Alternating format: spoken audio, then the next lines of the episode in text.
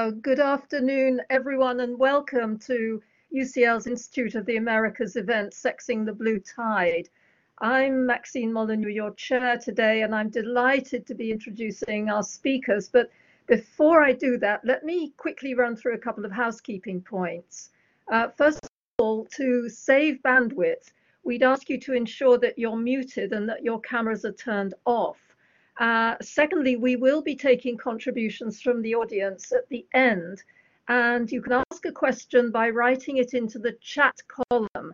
You can open this by clicking on the purple button at the, uh, bottom of the page on the right. Uh, you can write in your question there, and because of the number of attendees, we may have to select questions or bundle them up, so not all questions may be answered for which uh, many apologies in advance. So let me now introduce our speakers. Um, Constanza Tabbush is a sociologist. She gained her doctorate from the University of London in 2011, and I was fortunate to be her supervisor. She's published widely on feminism, human rights, and gender inequality, and was a recent contributing author to Elizabeth Friedman's wonderful edited book, Seeking Rights from the Left, that was published by Duke in 2018. Constanza holds a research post at the University of Buenos Aires, but is currently working for UN Women in New York. Jonathan Bell, I'm sure many of you know, is professor of US history and director of the Institute. He's published widely on US politics, and his most recent book is an edited collection titled Beyond the Politics of the Closet Gay Rights and the American State since the 1970s and that's published with University of Pennsylvania Press. So without further ado, as we say, I'd like to hand over to Constanza and um, off we go. Thanks very much. Thank you, Maxine. It's such a pleasure and a delight to be here with all of you today. Good afternoon, good evening to everyone. First of all, I would like to thank the team, the wonderful team at UCL Institute of the Americas, Maxine, my mentor, John, Oscar. Um, initially, in the, those pre-pandemic times, uh, when we thought about this event, it was meant to be a face-to-face lecture. You know, back then when we all thought that uh, our biggest worry were conservative actors, right? Uh, but in this post-pandemic world, the team was really wonderful and transformed this into a shorter online event. So let me share my presentation with you. Hopefully this will work.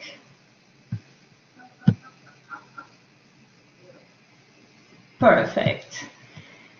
So my remarks today are based on two projects one is a book that Maxine told you about, um, um, about the pink tide. And I'm also going to use a more recent project we are coordinating with Gisela Zaremberg from FLACSO, Mexico, that we are preparing a special issue on conservative actors in Latin America.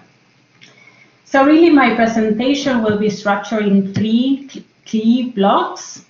One is a more empirical block. It's just to take you through some of the actors and key characteristics of anti-gender movements in Latin America.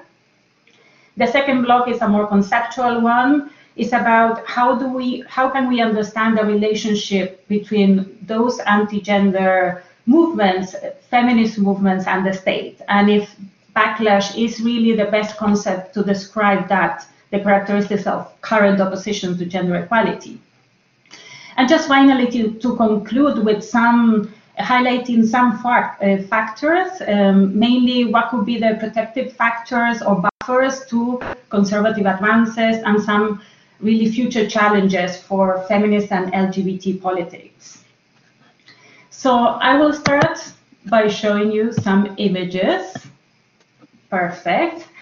So with this image, I wanted to start by saying that while um, historically, gender and sexual politics were at the fringes of mainstream Latin American politics. Today, the regulation of gender and sexuality are actually central to mainstream politics and political competition. So on the one hand, in recent years, we see this really strong um, coalitions uh, between LGBTIQ, feminist, and pro-democracy advocates that are actually taking the streets. Uh, that is a very long-standing tradition in Latin America, uh, in massive protests seeking more just and equitable societies. These two images actually represent that bondage and, and that collaboration between movements. The image of this is the two images are from Argentina. The first one is um, actually shows the 10 year anniversary of the the passing of the marriage equality law that was yesterday. So this is really the state official recognition of that important landmark um, legal change. And the second one is really an example about um, one of the most important feminist organizations in the region, the National Campaign for the Legalization of Abortion, that really have used this kind of symbol of the green handkerchief to symbolize their struggles. And that was an icon that has been taken up for through feminism across the region. And actually, both LGBT and feminist um, activists use that as a symbol of their uh, collaboration and cross fertilization. That is why I want to talk about these two movements together, uh, because collaboration is central to understand sexual politics. As we will see, the agenda of anti um, gender actors actually focus on both. So when we see this strong, oh, wait, wait, perfect.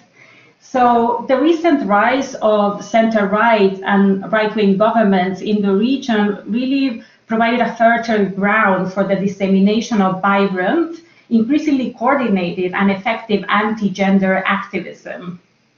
One of its main examples is Don't Mess Up With My Kids. Uh, it's a Peruvian organization originated in Lima based on alliances between different evangelical sectors that really started organizing around issues of sexual diversity and, and gender equality content in the educational curricula. And really what kind of stands out of this movement vis-a-vis previous anti-gender mobilizations is the use of street protests, protests in combination with courts and Congress to, to disseminate their anti-gender agenda, as well as their spread throughout different countries in the region. So while it was initiated in Peru, now we see this organization really sp spreading to other countries such as Argentina, Bolivia, Ecuador, Colombia, uh, Mexico, and Uruguay right? So the next ex ex prominent example of anti-gender activism comes from Mexico. And it's called the organization, it's like the National Front for the Family. The National Front was launched in 2016, as well as the organization in Peru. And this one was really in direct response to the five-point gender equality proposal announced by President Peña Nieto, which included a legalization of sex, same-sex marriage, which through um, abundant um, and organized and street protests ultimately defeated that proposal. Um, and what we can see in this case as well is that this organization it is based its infrastructure in earlier anti-abortion activism and has organizational support from some of the kind of classical anti-gender advocates in the region, which is the Catholic Church. So in other contexts, what we see is that the agenda of anti-gender movements goes beyond sexual politics and the notion of gender ideology is strategically mobilized to oppose other progressive government agendas. And here we have two clear examples. Maybe the best renowned case is that of Colombia, where really the anti the gender ideology framework was used to rally opposition to the signing of the peace agreements. So you see here in that flyer how they oppose the the agreement, quoting the, because they support love, they support the family, um, so that kind of rhetoric. Um, and we see the same also in Paraguay, where um, the gender ideology agenda was also mobilized against um, a bill for political parity, so parity between men and women in the legislature. And here we see these ideas about cultural colonialism with the European Union invading Paraguay and the idea that that we they needed to defend um, the national, their national heroes. Um, so in a way, these examples, I hopefully kind of for those of you that don't know Latin America, they gave you um, a view, a, a flavor of, of, what these actors are about. But so are the key features and characteristics of these movements, and I think we can highlight at least five of them very quickly. So first of all, foremost, this is a new cycle of pro protests. Gender to gender equality is not new. It can be tracked in the UN conference of the 90s, yet in the literature marks 2016 as a new cycle. Um, the main characteristic of this new cycle is the taking up of streets and mass mobilizations and the use, strategic use of previous framings for those mobilizations. In this case, that of gender ideology as a meta framing, right? Um, gender ideology serves the, to promote a patriarchal and heteronormative social order based on what these actors consider a natural and complementary gender roles and identities. But it also allows different groups, conservative groups that didn't collaborate, to come together and actually form loose alliances around a, a wide variety of themes and actors that didn't necessarily collaborate prior to that. We do know that these actors mainly act as opponents, so in a way can be defined as counter movements, that is, networks and organizations aiming to counter the real or perceived successes of feminist and LGBTIQ movements. But once they have political clout, they actually can also propose, they can put forward bills and other ideas and proposals of their own. And we have some clear examples emerging from Central America, where counter movements don't not only resist demands, but also demands for the um, decriminalization of abortion, but are actually organized around preventing changes and actually deepening those restrictions to abortion, right? In terms of thematic focus, we see that really doctrinal policies, um, sexual politics is really their core area of interest, um, but that yet again, in some cases, they were able to strategically mobilize this moral panic around um, gender ideology to actually curtail other egalitarian or progressive policies, as we saw with the examples of gender parity in Paraguay and the peace agreements in Colombia. And then uh, actually a final focus that is not really studied in the literature is reforms and, um, and policies that aim to actually secure um, economic resources and influence for these groups and really is about consolidating their their power. And, and we should be very aware of those because we generally tend to focus on the gender agenda but don't really realize, as my colleague um, Gisela Zaremberg says, that the first thing sometimes uh, when we have these conservative groups in parliament is the first proposals are about tax reform, right? They're not about gender, they're about tax reforms. Uh, so that they can include tax exemptions for a wider range of formal and informal religious organizations and in that way secure resources for years to come. And finally, really the interest of in this new cycle is the influence um, in institutional politics. And they, they achieve that through three main channel, uh, channels. Electoral competition through alliances with, alliances with political parties is one of them. Through um, appointments in social ministries, not only gender machineries, but also education and health, as we see, for instance, in the cases of Peru and Colombia, actually anti-gender movements rally uh, support for the dismissal of ministers of education. So that's um, a key area of interest. And finally, through service delivery. And this is quite specific to Latin America, and it's not, something that the European literature talks about, uh, but conservative organizations have been uh, quite successful in building a territorial base um, to rally support by providing and filling in gaps in, ser in service provision, especially in those contexts where we have very exclusionary welfare um, states. So these are mainly the empirical kind of description of these actors. So is this then, if we move, on to the relationship with the state um, and the relationship of feminists and the state, um, would, is really backlash the way, best way to describe this opposition? So,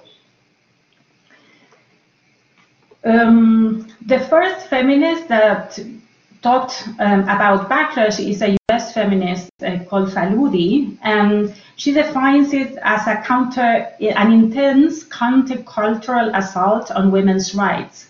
Um, she defines it, I quote, as an attempt to retract the handful of small and hard-won victories that the feminist movements did manage to win for women, right? So in, in Latin America, if we assume that backlash is this kind of linear story of progress and pushback, in, in the context of Latin America, that will be translated in a progress, right? A linear progress, story of progress under the pink tide, and a story of pushback under the blue tide or center-right governments, right? Even the actually the main ideologue of anti-gender movements, who's Agustin Laje, who wrote this book that you can see um, on your left, it's called the Black Book on the New Left, agrees with that statement. And he ascertains, portrays feminists and LGBT activists and their demands as a new cultural phase of Marxism or an agenda linked to communism, right?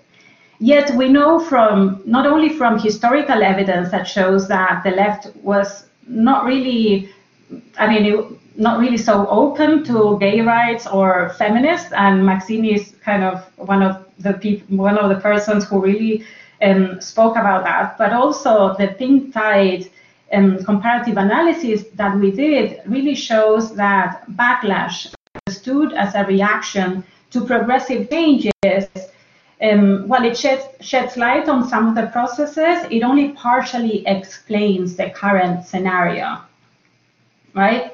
Um, so on the one hand, what we have is that really the pink tide did provide a window of opportunity uh, for the advancement of, of, feminist and LGBT demands. And on the other hand, obviously center-right or right administrations open political opportunities to anti-gender groups. But there is no unified narrative of progress and setbacks, as actually national experiences have a great deal of heterogeneity right? So really party ideology is not only the explanatory factor of progress and regression. So within the pink tide, we have experiences. We have Uruguay, on the one hand, the only country that legalized abortion on demand nationwide. And we have Nicaragua that enforced a complete ban in its pink tide administration on access to abortion under all circumstances. We also see that during the pink tide, though in some contexts, the there was a growing influence of conservative actors in institutional po politics that was already visible. Uh, and where different um, conservative actors occupied positions in the state or enter institutional politics. And for instance, the, um, in Nicaragua and Ecuador, presidents like Correa and Ortega allied with religious leaders and openly distanced themselves from feminists and their demands, generating scenarios of tension and confrontation. So really there are other kind of key variables at play, and I would say um, that cross-movement alliances uh, and robust democratic institutions also play an important role in determining the outcomes of feminist and LGBT demands. In a way, kind of following what uh, and Chrism have said, what we see is a triadic relationship, right? We don't see a linear process of progress and, and setbacks, but we see a, a triadic relation between state, feminist, and anti-gender movements and their dynamics. See that with some examples. So, what do we see in terms of their impact on policies? So, and between the difference in between advances and regressions between both types of administration. So, we really, there's no real normative regression, which is the kind of core definition of backlash. Um, in Latin America, it's quite rare. We only observe that um, in abortion and in Nicaragua, right?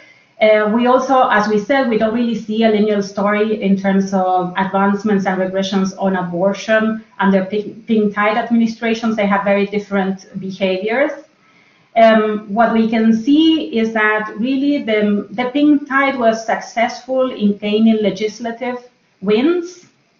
So the only ones who managed to have like across the board discussions um, included different political actors, but also social actors on abortion, and actually were successful in passing those demands uh, were Uruguay at the national level and Mexico at the local level. And here, again, movements and executive support for normative changes were really fundamental.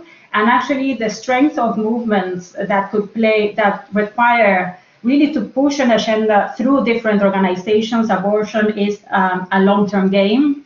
Um, so that was the two key factors. And what, what we do see in the blue tide administrations in contrast is that liberalization was only achieved through courts. So here we have two different mechanisms available in these two different types of governments. Um, and Supreme Courts played a key role uh, in withstanding pushbacks under the pink tide, but also in advancing under blue tide administrations. Here, the example of Colombia, Supreme Court that liberalized, liberalize access to abortion under certain circumstances in 2006, but also confirmed the validity of same-sex marriage in 2016 was key. Um, so another key aspect of gender politics is the relative strength and, and, mandate of gender equality institutions, which are, you know, kind of like the representation of feminist um, interests in the state, right? So under the backlash premise, what we would expect is uh, an erosion of gender institutions under the blue tide. And what we see with the reviews of, of available is that there is some refamiliarization of their mandates, meaning the merging of women's um, and family issues, for instance, but that empirical research also shows important differences in, in the performance under center-right and far-right administrations, showing that the type of party of left that we're talking about really matters. Really, the work of Rodriguez Gustá, for example, that shows that, for, for instance, in Argentina, the center-right alliance of Cambiemos improved um, the status of the gender machinery and created the National Women's Institute, while also appoint, appointing a long-standing feminist as its head.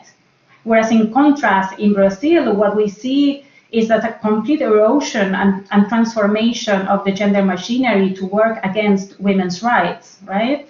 Um, the new Ministry of Women, the Family and Human Rights had as an, an, evangel an evangelical anti-abortion activist as its head, uh, Damares Alves, and its mandate was completely eroded. So here we see that um, parties, type of right matters, but also the attributes of democratic attributes of political systems may explain some of the differences between different conservative administrations, but it, can also explain some of the similarities between liberal democracies and the right and left-wing forces.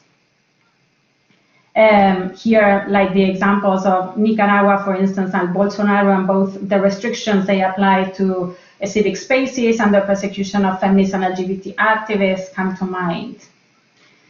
So in terms of LGBT rights, and let's, well, I'll touch upon like these three issues, relationship recognition, comprehensive sexuality education, and gender identity really Latin America has been at the for forefront of LGBTIQ rights in the global south. Really, the explicit removal of formal commitments or policies is not really frequent. What we see uh, backlash here uh, really is about policy implementation, and this is an important area of anti-gender activism, activism, and is um, the hollowing out of existing policies. Again, if we look at the pink tide, they do not have a common performance regarding LGBT rights, uh, but they are the only ones that actually approved equal marriage laws at the national level, right? So we do see that difference between parliaments and courts. here again, uh, but also a very differentiated behavior because they they use they change civil unions, they also use civil decisions, and here also movements were a key driver of these uh, the approval of these norms.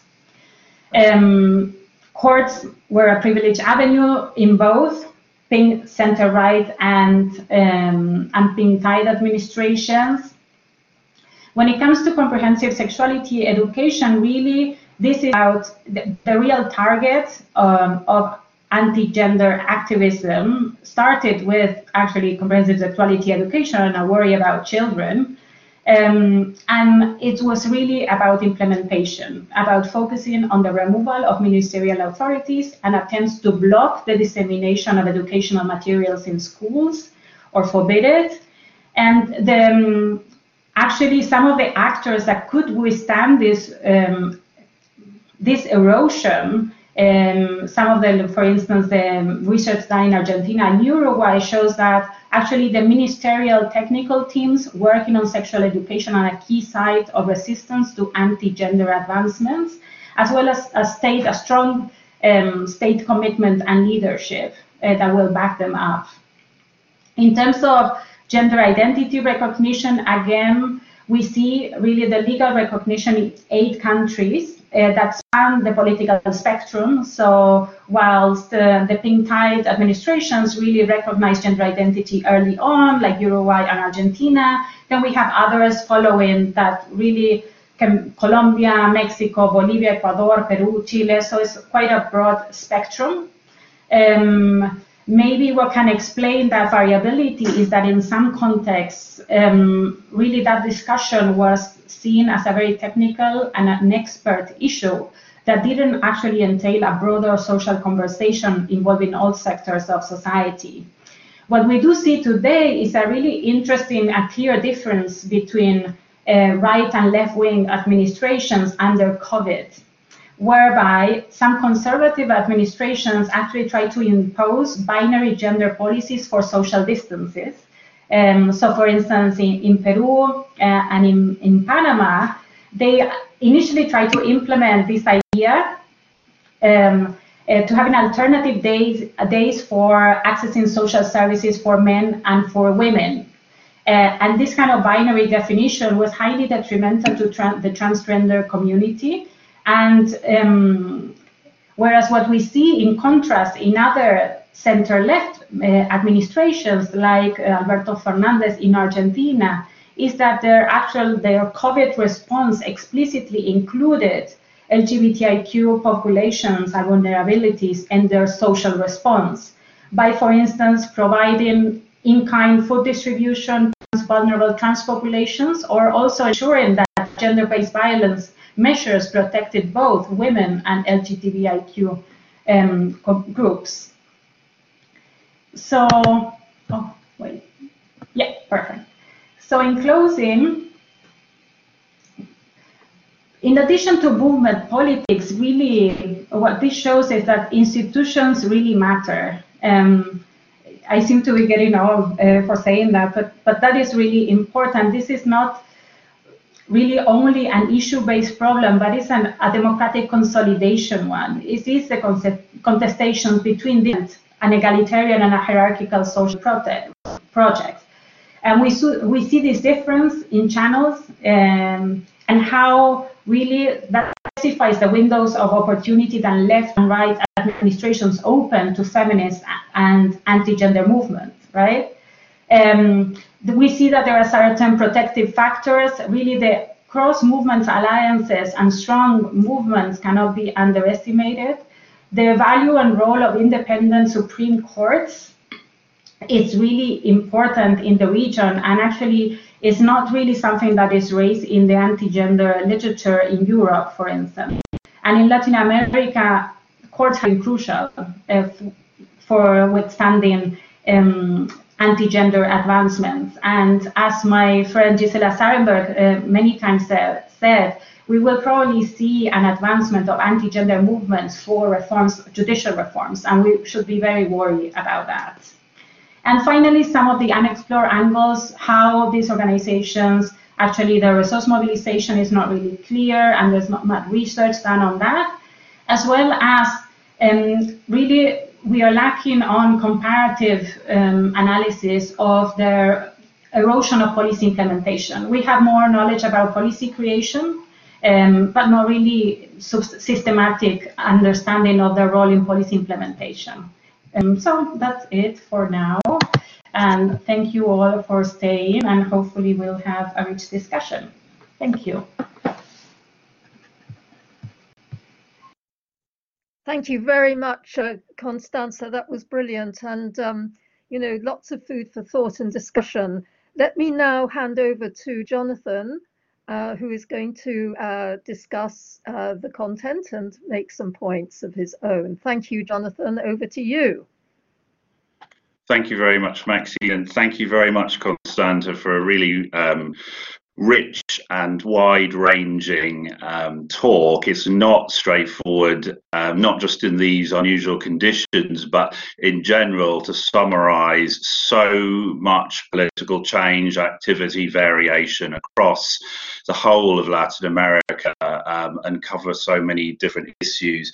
And I think what, I, what really spoke to me about it was the way in which you were able to bring out the clear patterns that exist in a kind of broad rightward shift in many parts of the southern cone and Central America in, in, in recent years and the patterns of attacks on what they what right wingers would call gender politics but is really on bodily autonomy of women uh, including um, gender non-conforming women and LGBT populations more broadly. So some of the patterns we can see there around the kind of alliances that right-wing organisations, politicians, um, NGOs, churches, and so on make, and often the common themes across the region, particularly tied to broader political goals, whether that be derailing of peace agreements or tax exemptions for uh, churches and other organizations um, in Brazil. Also, you were really, really, uh, you brought out really well the considerable diversity in the, both the salience of gender ideology as a political tool, but also how much backlash there might be dependent on the political culture, the institutional strength of a particular polity. I'm thinking in particular of the divergent approaches to gender rights by the governments of Argentina and Brazil that you brought out. So there's a huge amount there to think about and talk about.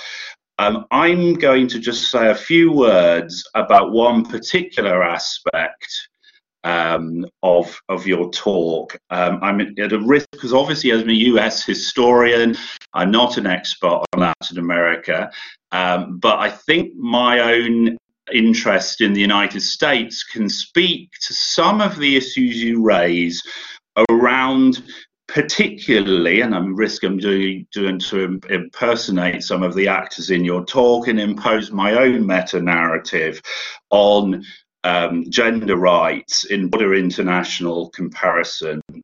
This idea of resource mobilization and the idea of actual physical economic resources being mobilized is one of the ways we can see how limited gender and sexuality movements have been in terms of accessing proper, full citizenship, not subject to these sorts of ebbs and flows of political rights and representations that you have talked about in Latin America, but could broadly be described in the other parts of the world as well.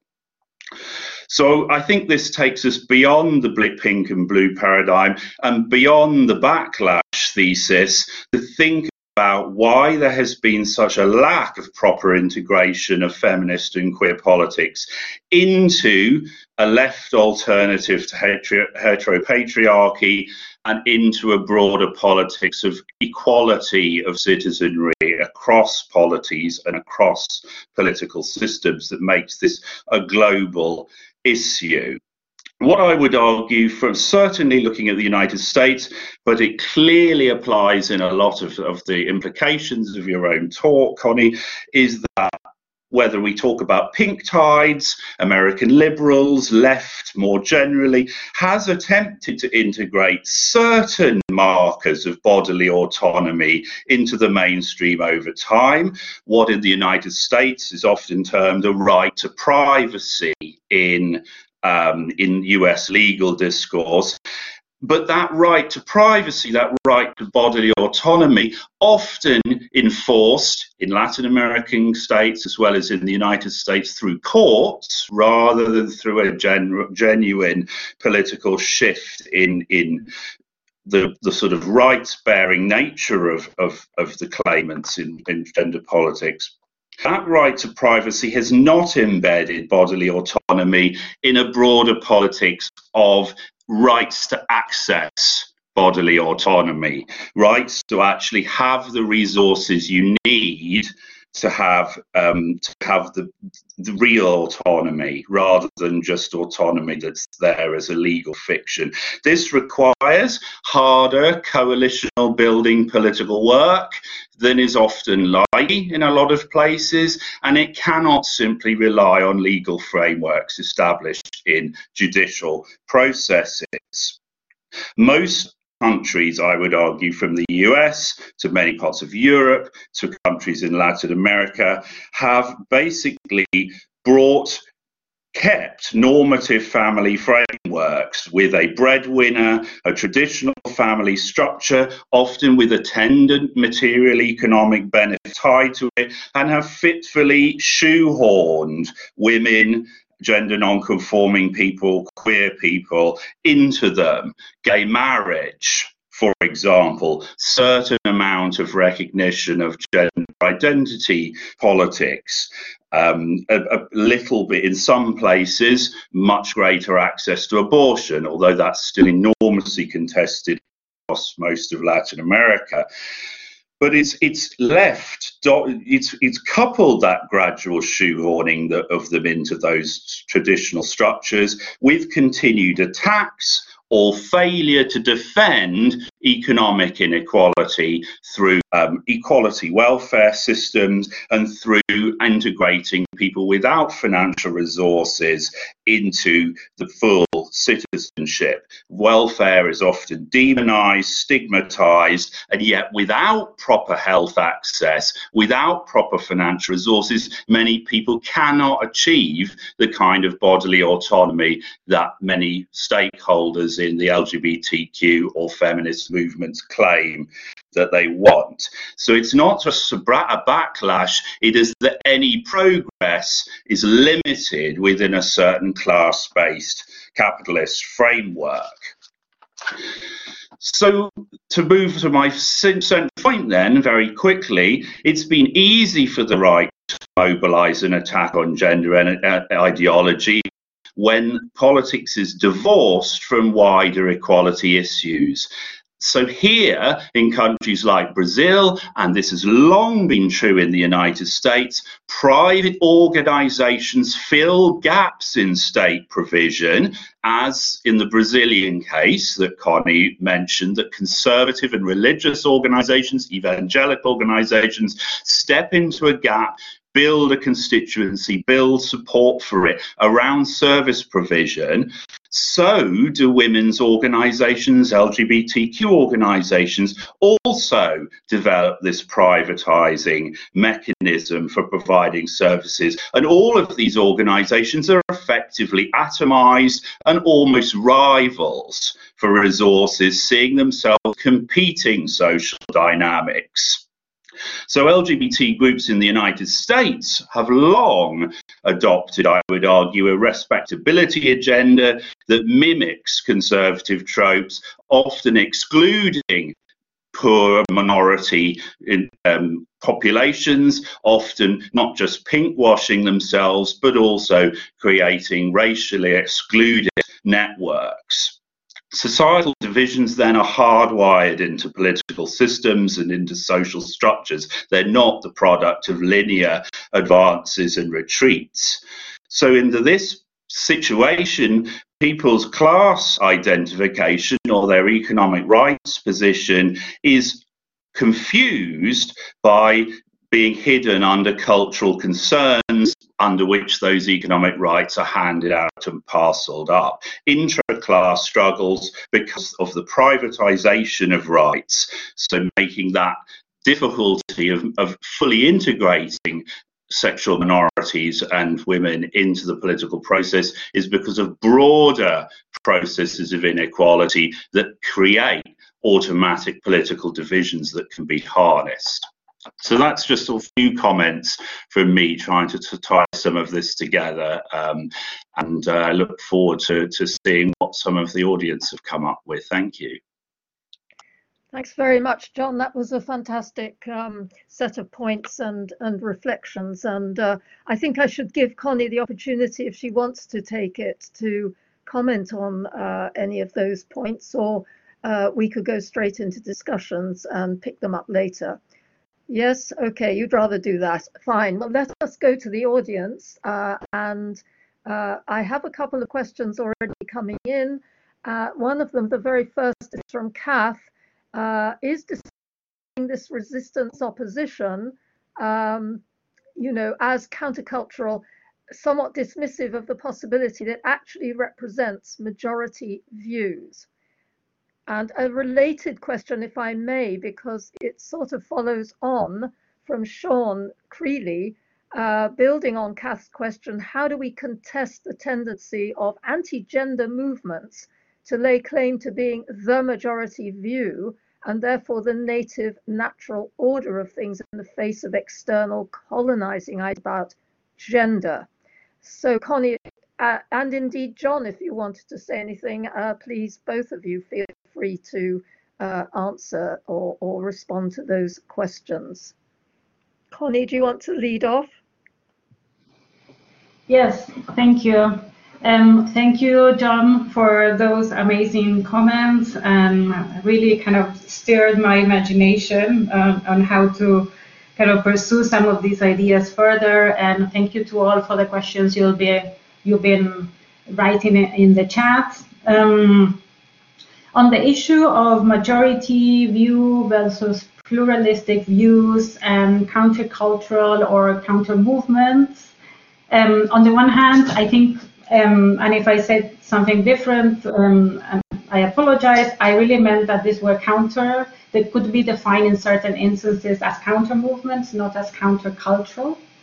Um, and I think the issue around majority view versus minority view, that is like quite a deep debate in, in these movements and should really be understood um, when we look at the kind of more broader political projects um, that are in contestation, right? Um, so the idea of a majority view that should be imposed, whereas um, an idea of a more pluralistic um, polity, I think that is what really in contestation when we look at that. And really in Latin America, um, if you see uh, some of the um, kind of attitude surveys, um, really, they that I mean, at least now, anti-gender movements are really not per se and empirically the majority view, right? Uh, so, for instance, in Argentina and other countries, um, there's really no in, no religious practice, and really religion has really little bearing uh, in many of, of, of, the issues that feminist and LGBTIQ uh, movements care about. Actually, surveys do show, for instance, the majority of people are in favor of abortion and liberalization of abortion. So, really, like the, um, I mean, um, it's a challenge, I think, um, of feminists and LGBT movements how to kind of position this not as a minority versus majority, but really an issue around democracy and pluralism, I think. And um, I don't know, do you want to add, John? No, I don't think so. I think you covered it. Mm. Um, okay, other... so we have. Oh. No, no, no, go, go, go. Sorry. No, there's a, there's a question here from uh, our friend Amy Lind. Hello, Amy. Uh, which is um, if anti-gender movements are not merely part of a backlash, what else uh, attributes to their strength in this area? How, For example, do transnational uh, networks and forms of funding contribute to these movements? Okay. Um, thank you, Amy. Hi, Amy. um, this, I mean, I didn't. I mean, the talk was so extensive that there, there were a few things that really um, I could not cover. So I'm really grateful for this question because the global dimension of these movements, the transnational dimension of these movements, is is quite central to this new cycle of protests. And certainly, the shift in global politics um, at the global level also provided a window opportunity to kind of feed and nurture those international connections. And um, we actually see, I mean, and that will be a different talk altogether, but I think it's, it's a very relevant one. It's also that these transnational networks um, that build on national and regional organizations show really a, a, very vested and key interest in eroding human rights institutions and spaces in UN circles. And they actually, there's a really interesting um, kind of tension because they do take some of the feminist critiques of human rights, for instance, to heart, but they really pivot them in a very anti-rights um, not rhetoric because they use the rhetoric of human rights, but with anti, with the intention of, you know, limiting rights rather than expanding them. And in the region, really, for instance, for uh, LGBT issues, um, conservative actors at the OEA, the oh, what was the translation in English? The Organization of American States is like a key site of anti-LGBT activism. Uh, and for instance, in, in terms of feminism, what we also have seen is quite an interest in some of the regional mechanisms through which of consultation with feminist organizations. So for instance, the mechanism of monitoring of Belém do Pará, that is the regional of violence against women, has been kind of completely um, flooded by anti um, anti-feminist organizations uh, that want to actually curtail Belém do Pará rather than you know expand its enforcement. So it's really an, a very important dimension and it should be taken seriously because as we know in the region, those kind of broader um, human rights architectures have been really a hook um, in which uh, national activists have been able to really kind of legitimize their demands and push them forward. And um, just one final reaction, because I remember what um, John said about the judi- I mean, the issues around judicialization of demands, and that is like we have like a bit of, there's a discussion within the social movement uh, literature that says like that judicialization might lead to co-option, you know, or like um, debasing of some of these social demands. And while that is certainly true to some extent. Uh, in many of the empirical case studies that I've seen, some of those are actually quite embedded in in grassroots uh, politics and organizations.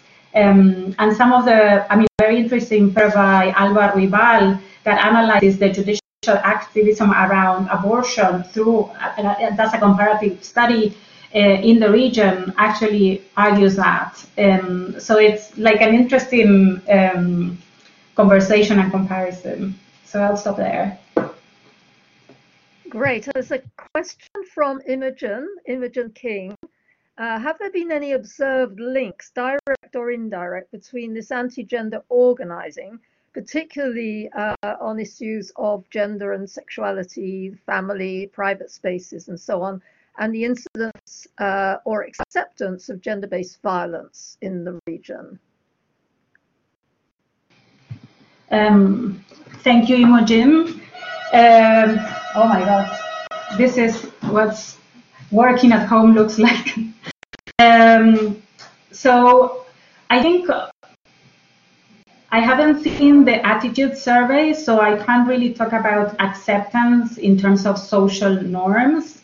I do think that the actually the violence against women, the gender-based violence and legal agenda was really not um, it was really across the board uh, in terms of the legal changes. So you see that conservative and progressive governments really pushed that agenda forward in Latin America.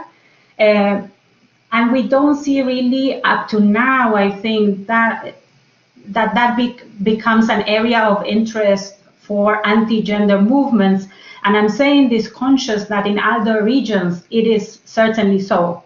So in future, for instance, in Eastern Europe, um, the you know the erosion of violence against women, domestic violence legislation, and implementation is really a focus, a very explicit focus of anti-gender activism. We've seen that with changes in legislation in Russia. We've seen that with the problems of ratification of the Istanbul Convention. So while we see that shift in other regions, um, I haven't seen that um, in the Latin American region, mainly partly because we have that path dependency, right? That really um, gender-based violence was an issue that everyone was in agreement. You know, it was like a lower minimum. Um, yeah.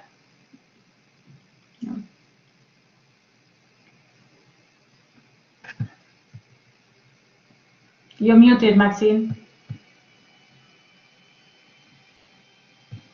we are hoping to have some more questions from our participant from our audience. So while we're waiting, um, Constanza and John, um, how do you, how do you think political parties uh, have held up those in opposition to the demands that you know these issues we're talking about, protection of human rights, uh, in the present context? I mean, do you see some hope?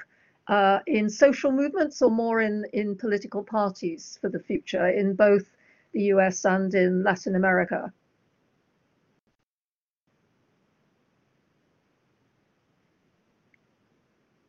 John, do you want to? You want me to go start? first?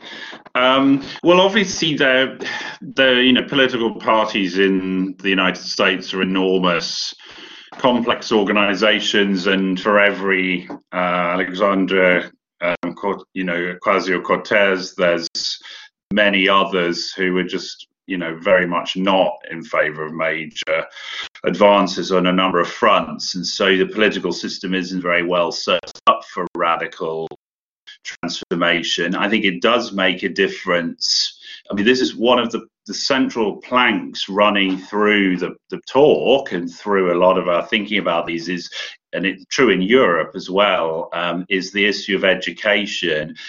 If you have a more progressive curriculum, if you're starting to educate people from you know, from the start through school programs. LGBTQ history, for instance, is taught in California schools, but it isn't taught in most of the United States. The curriculum is the site of political engagement. It's become a political football to an extent here in the UK um, with the Birmingham schools controversy and so on. Education is a huge touchstone for the gender critical, but also the, the anti, you know, the sort of anti-gender, gender ideology uh, political grouping because they know that controlling education is part of the the centerpiece of a war over controlling minds in adulthood and controlling the narrative. Some of the questions in the chat were about what makes something a majority view. and it is controlling narratives. It is having a, a,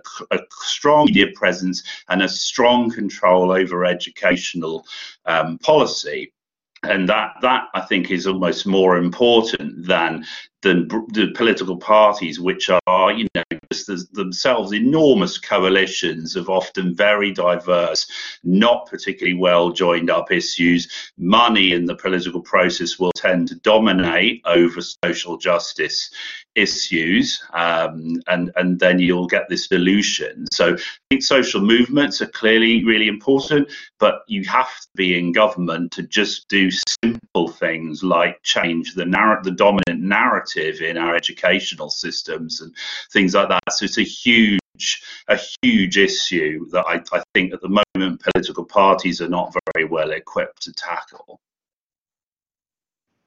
Thanks, John. And Connie, do you want to add, add some thoughts there? Yeah, uh, thank you. And uh, yes, John gave me a, like a nice when he talked about this. It really reminded me of Althusser and the reproduction of ideology with the control of media and narrative and presence, um, which is certainly very problematic and true. And we see that with the concentration of media conglomerates um, being known by some of these critical actors in, in some contexts. But I think one critical question, uh, uh, in a way empirical question, is actually to look at things the other way around and to see what happened, what happened in contexts that really had this, you know, advancements of anti-gender groups, but these were not relatively so successful in actually influencing political parties or state institutions. Um, how can and what were the factors uh, that prevented that? In a way, we see that across the board uh, in the region, there are, you know, kind of moving forward their agendas uh, and their actions. So, for instance, why is it that in Argentina, and that is um, some research that my colleague and friend Mariana Caminotti, but also Ana Laura Rodriguez Gustá are looking into, is why haven't um, these anti-gender and anti-rights voices gained that hegemony in actually building a narrative, a more like uh, mainstream narrative, whereby when they interview these conservative actors, they actually felt um, excluded from mainstream media. The media take their calls. They didn't have spaces to talk. Um, their opinions were not uh, valued or they were contested. So they didn't really have that hegemonic um, legitimacy and the ability to impose a narrative. So what's what's I mean what are the factors that determine that? And that's what really would lead us to think about what are the preventive um, factors that will kind of make these movements in a way pass through, but not anchor uh, by means of you know gaining political clout and economic um, interests. So that's my response. Thank you, Connie. Um, I some people may not be putting up questions because they don't know how to. So I'm going to repeat um, uh, the, the instructions uh, that I gave out right at the beginning. Uh, to the at the bottom of your screen, you'll see a purple um, button on the right. Uh, if you press that, it opens up a chat column, and in that chat column, you can uh, put your questions, and I will see them, and I can uh, read them out to everybody. So I hope that helps. Um, we have got a couple more, actually. Uh, one is Kath has come back with a question. Do we know anything about the age profile of anti-gender activism? Uh, and um, there's another question which I'll come back to, but uh, that might be a quite a quick answer, um, actually, on the age. Anyone? Connie, do you know? Ah, we don't have you. We can't hear. Hi, yeah. Can you? I couldn't hear. Um, I lost connection for a little bit. What was the question? Sorry. Oh, just a, a, a, do we know anything about the age profile of? Oh, I read it. yeah, I read yeah. it in the chat. I think the demographics is a really um, good question. Um, what I can say, and I don't think, um, okay, you will have demographic information on, of mm -hmm, of religious views, but um, I don't think there's a study about um, those that actually are active in these movements. What we do know, um, and I think that's a very good, I mean, I actually wanted to find out a bit about the demographics this morning, um, is that they um, they span across age groups, so it's not only um, all the elderly that participate in these movements. There is a quite big presence of schools and children, specifically as you know, kind of John talked about the importance of education.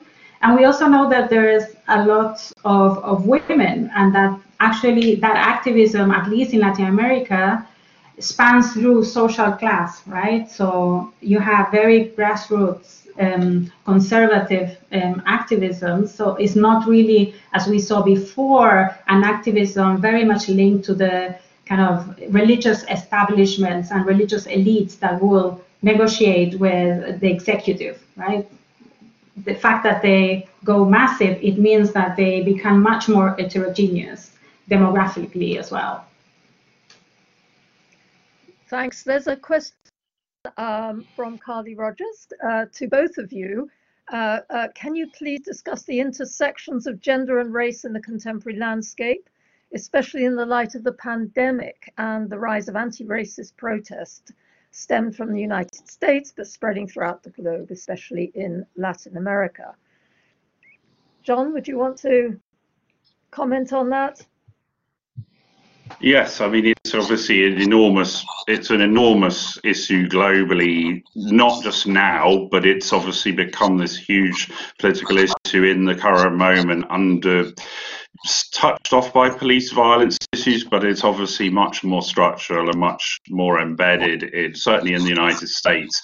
I kind of without spelling out the whole Black Lives Matters context, it was kind of underpinning some of what I was saying in my remarks um, that there are much more structural issues of inequality that kind of right to privacy, legal rights over identity can't really capture, let alone challenge, unless they're embedded in a much more a much more well thought out and structural coalitional politics that seeks to change some of these broader inequalities that are often driven by race. Healthcare, which is my particular research interest, is a huge, uh, a huge part of that, and one of the reasons why the pandemic has had such devastating impact in communities of colour, where their literal access to healthcare and healthcare resources is often incredibly limited, if not non-existent.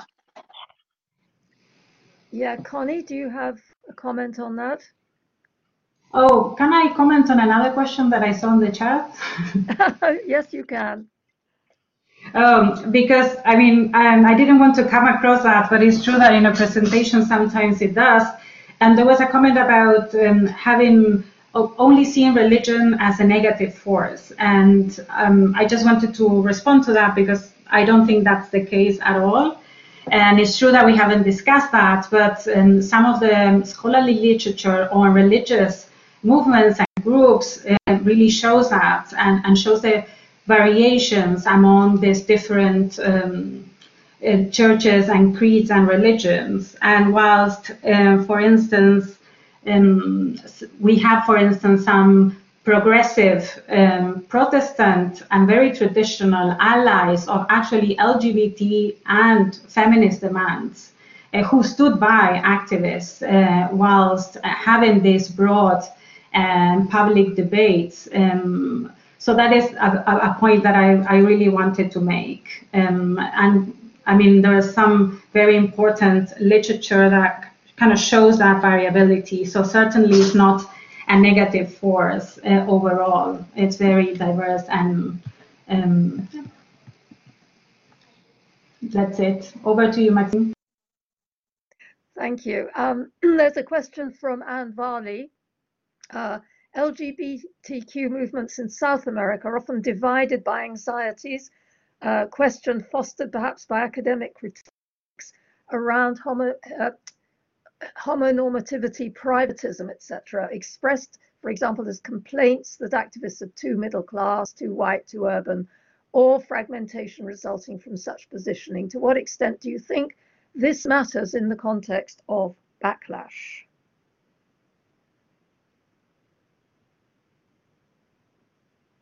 So, Connie, do you want to have a go at yeah. that? Um, yeah. Um, I think there's, um, for instance, um, there's a really good paper by Corredor that really shows how um, and counter movements and anti-gender movements actually use divisions and tensions between feminist movements to position their demands. And I think that idea could be also applied to what you're um, bringing about LGBTQ movements and their internal tensions and fractures that certainly can be leveraged for to advance some of these anti kind of rights um, agendas. Um, yeah. Okay. so um, there's a question from David Lehmann to Jonathan. Jonathan, can you see it? Uh, it's um, it's about. I can um, see it.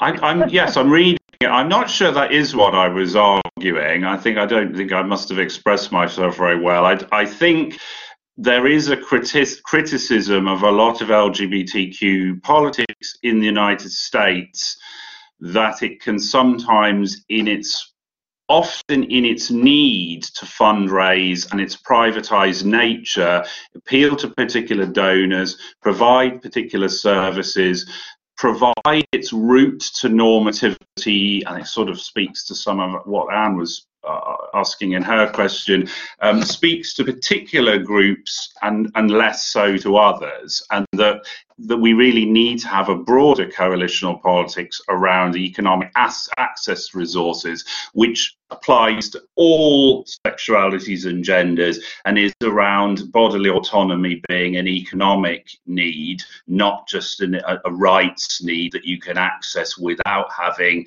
the resources to do so. This is a highly racialized process and it is also about a broader stigmatization in the United States and I'd say in, in many other countries around the stigmatization of poverty and the lack of of integration of, of, of, broader equality agendas into rights politics. So I certainly don't think that LGBTQ causes are at odds with or distracting from a broad agenda politics at all. I think they're all of a piece with, of course, very specific issues that will which will obviously apply differently to different community groups and their different health and social needs but they they do require a, a, kind of access politics not just a rights bearing politics around a sort of legal equality framework.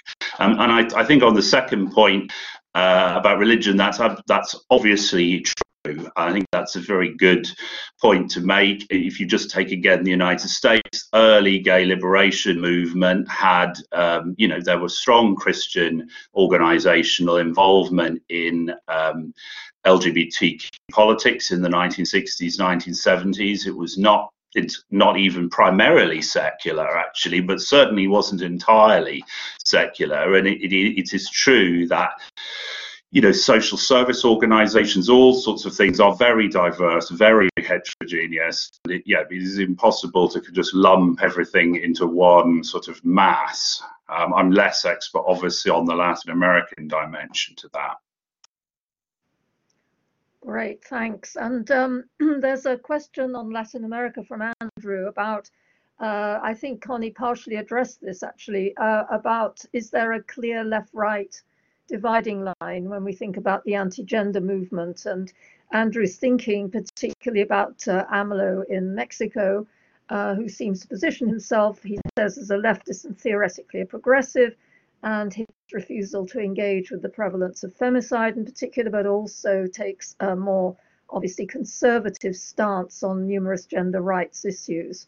Um, so, so that question of, of left-right uh, Connie, how do you see things in Latin America?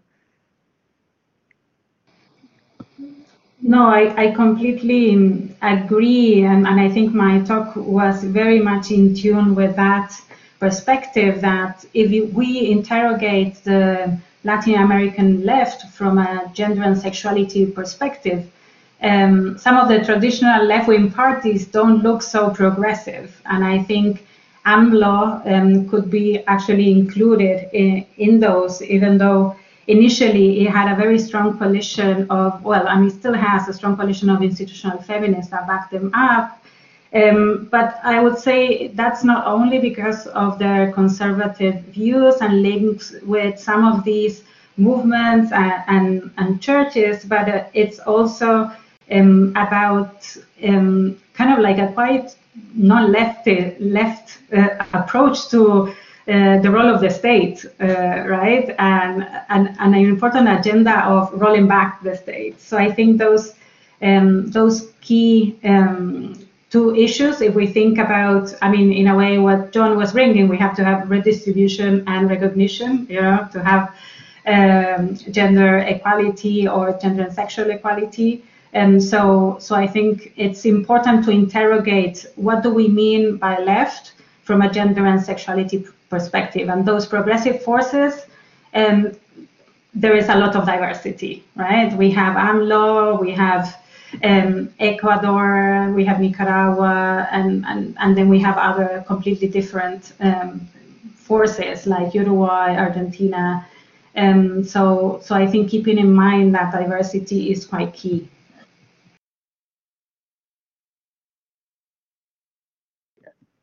Brilliant. Well, so far we haven't had any further uh, questions from our audience. Um, it is almost at time. Um, yes, something has just come in. Okay, good. Uh, from Tom Robinson. Uh, as per David's question, uh, the one that John answered, it's true that all religious groups are a negative force. But would you agree that even so, all the anti movements do have a religious element? I mean, not all, sorry, not all uh, anti gender movements have a religious element. Um, so, Connie? Connie, do you want to answer that? I don't, John might want to answer it from the point of view of the states. Have a religious oh, he's got element. a few more points here. Not all religious groups are a negative force, but all anti-gender movements have a religious element. Okay. oh, okay, okay, okay. Now I get it. Um, I mean, that might um, be the case, but also thinking that um, those are very heterogeneous, also religious groups, and actually, in some instances, the religious component is not the main one. And sometimes it's just an issue around framing, you know, and about more hegemonic discourses, as John, you know, said, that groups use strategically. Um, but uh, what we see with the anti kind of gender ideology broader uh, framing is that it actually allows these religious groups to carve alliances with non-religious ones, and I think that's where their political incidence um, strengthens. Um, so I think that is the link that we have to be looking for. Yeah. John, Sorry, and sorry, go go go no, on, honey. Um, and that I mean, they, if we look at like the religious organizations that have a very broad and, and grassroots base, we also see uh, and there's some interesting studies about that, uh, quite a discourse around um, economic um, success and women's empowerment that is quite uh, problematic and it's an area of anthropological study that should be um, quite key to understand as well, like the the amount of women and and what do these what do women uh, racialized women, low income women um, gain? What's the experience uh, of participating in some of these movements? Uh, that seem to an outsider uh, perspective to be in a way counter to the advancements of their own demands, right? If you are advocating for less state provision, if you're because that's very much linked to conservative religious conservative religious arguments go hand in hand with neoliberal ones. Um, if you're really talking about staying at home and not going to work, that has no relation with social practices for low-income women, for instance. That's so I think there there is like an interesting area of, of research that um, that should be covered. Yes, I, I, I, we have a, a, comment from Sean Creeley and a question, which, John, if you can see it, you might want to to engage with it. It's um, it's about uh, whether there are the, competing claims of victimhood might be better resolved through uh, a form of pluralism, um, so that there isn't a kind of majority minority tension. Um, do you, do you have a, a view on that? Well, I think the, pro- the problem is that the different appeals to this kind of victim status or victimhood, or or you know, saying that there's a sort of powerlessness and elites on the other side of taking control over debates and control over leaves of power, is that they're not coming from a similar. The people leading those those discussions on the right, sort of alt right people, and a lot of people in the US media are coming from an obvious position of power and control and using it as a political weapon rather than as actual category of social analysis. And they've managed to tap in, of course, to people who genuinely do feel um, a sense of not being in control of things, often again from a from an economic marginalisation status that can then be repurposed with this this sort of culture clash narrative and this sort of gender ideology politics, and of course alongside it, a racial ideology um, politics can be mobilised, but it's not something that can be mediated through some sort of I mean, it, it, it's I can't see a resolution of it through just trying to accommodate different sort of stances on victimhood because one is clearly a weaponizing operation and it isn't really interested in accommodation as far as I can see.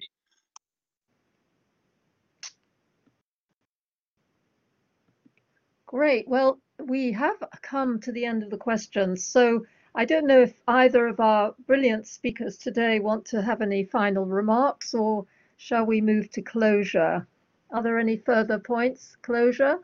Okay, I think we've had a very extraordinarily rich and exciting discussion, and it was wonderful to bring John and Connie together for it and to have these different perspectives on different countries or different regions, one should say. So, thanks very much to them, and thanks very much to uh, the audience and for brilliant questions as well. And uh, we look forward very much to welcome you to more of our events, which we will be advertising on our website. Uh, so thanks very much, everyone. And I will now close the session. Thank you.